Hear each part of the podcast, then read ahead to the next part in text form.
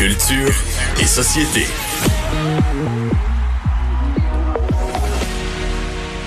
Bonjour Anaïs. Bonjour, ça va bien, messieurs? Oui, oui, ça va bien. Alors, euh, au Québec, on flash les lumières. Qu'est-ce qu'ils font en Belgique? Hey, c'est non, mais je trouve ça incroyable au moins de voir cette solidarité-là. On a euh, entendu notamment en Italie des gens chanter sur leur balcon, comme tu l'as dit, Mario. Euh, au Québec, on flash nos lumières à 20h30 et en Belgique, là, c'est à 20h, c'est le mouvement. Bravo pour les soins. Les gens sortent littéralement sur leur balcon pour applaudir le personnel soignant. Je vous fais entendre ça, on a l'impression d'être dans un spectacle de Guns N' Roses.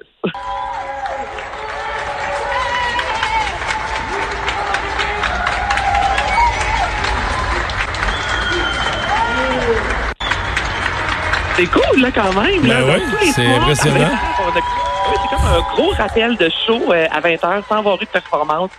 Euh, oui, donc c'est comme le gros mouvement là-bas qui fonctionne euh, présentement. Alors c'est vraiment, tu sais, on s'entend que c'est très triste ce qui se passe partout dans le monde. Donc ça fait du bien des, des, des belles vidéos comme ça qui circulent là, sur le web. Est-ce que l'équipe de Grey's Anatomy avait des stocks?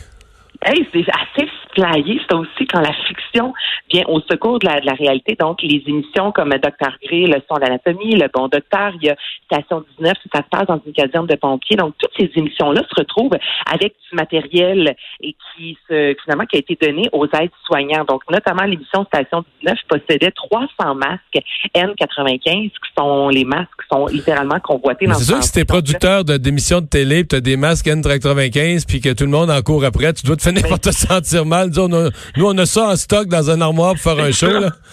qui, qui sert à rien.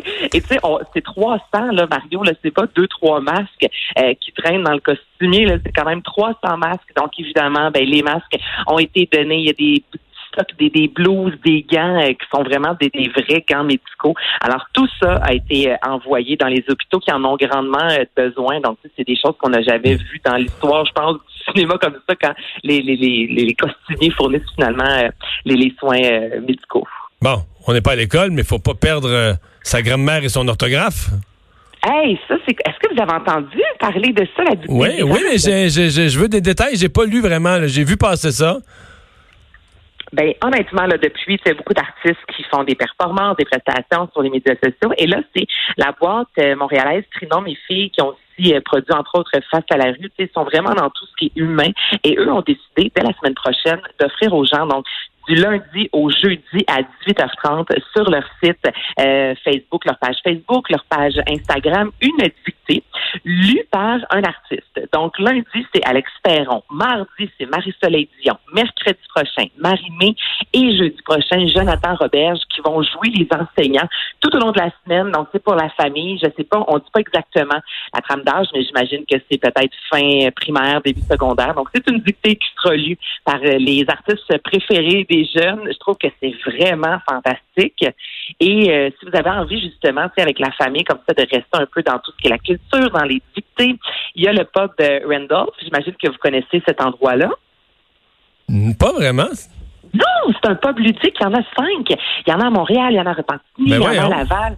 Il y a, c'est Normand d'Amour, en fait, qui est derrière ça. Ah oui, là, je sais c'est quoi. OK. C'est pour aller jouer à oui, des oui, jeux oui, de oui, oui, le jeu de société. Oui, oui, là, je sais c'est quoi.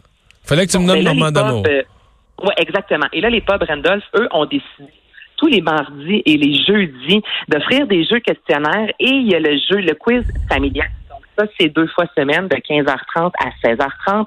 Et là, il y a des questions visuelles, des questions scolaires, des questions auditives. Alors ça, c'est à faire avec les enfants. Et plus tard, toujours les mardis et jeudis, de 19h30 à 20h30, là, on y va avec des questions pour les adultes un peu plus euh, corsés, avec un niveau plus haut. Et tout ça, c'est animé par Normand D'Amour. Donc ça, ça reste quand même, c'est une belle façon de rester dans l'actualité, de, de se tenir au courant, de garder le, le, le français, les mathématiques, tout en jouant.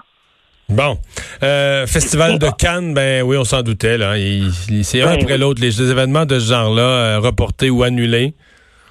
On l'avait, je pense, vu venir, le Festival de Cannes du 12 au mais Là, on parle plutôt, c'est ça, de le reporter à la fin juin, début juillet. Et euh, là, je lisais un peu sur le Festival de Cannes. Et tu sais, quand on dit que ce qu'on vit présentement, c'est historique, je pense que tout le monde est au courant. On a besoin de convaincre personne. Mais quand même, le Festival de Cannes a été, les gars, annulé seulement deux fois. Et la première édition devait avoir lieu le 1er septembre 1939 et cette journée-là que la Seconde Guerre mondiale Oh. a éclaté. Donc, on avait à l'époque repoussé pour quelques jours, quelques semaines le festival.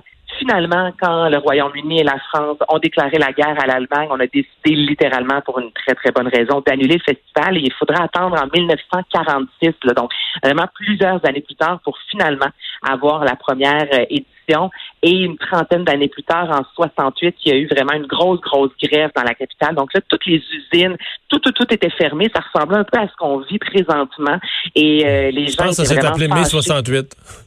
Ben exactement. Et à cette époque-là, les, les Français, entre autres, étaient fâchés de voir des artistes se pavaner euh, sur la croisette avec les grandes robes, alors que la ville était carrément euh, en arrêt. Là. Il n'y a plus personne qui pouvait travailler. Les gens se sont battus littéralement au Festival de Cannes, les spectateurs, et là, on a décidé encore une fois de tirer la plaque. Donc, c'est vraiment les deux seules fois que le festival a dû être annulé ou repoussé. On a perdu la communication. De toute façon, Ah, est-ce que vous Oui, m'entendez, Oui, c'est revenu. Bon, on pensait t'avoir Ben perdu. non. Ben non, je suis encore là. Bon, ben, t'es encore là, mais tu nous as tout dit. Euh, on te souhaite une belle fin de semaine. Merci beaucoup, Anaïs. Ben à vous aussi. Bye bye, à bientôt. Euh, Vincent, quelques nouvelles euh, rapides. D'abord, là, on arrive à la toute fin de la semaine pour les marchés boursiers. Oui, et c'est c'est en baisse quand même pas mal. Quoique là, on va voir avec la fin des vert ça ce prend matin, là, ça avait ouvert plutôt dans le vert. Oui, mais- au-delà d'un pour cent ce matin, mais là, on était plutôt autour de moins 3 pour le Dow Jones, TSX moins 2 Alors, ça se rajoute un peu à cette très dure semaine. Il faudra voir lundi parce qu'aussi, on a eu des lundis très difficiles Oui, avec deux jours de nouvelles à digérer. Et vous rappelez que l'Auto-Québec va suspendre ses ventes euh, en magasin, les terminaux. C'est terminé. La, la- la loterie, ce sera seulement en ligne. On veut, entre autres, éviter que des on ferme personnes... tous les terminaux.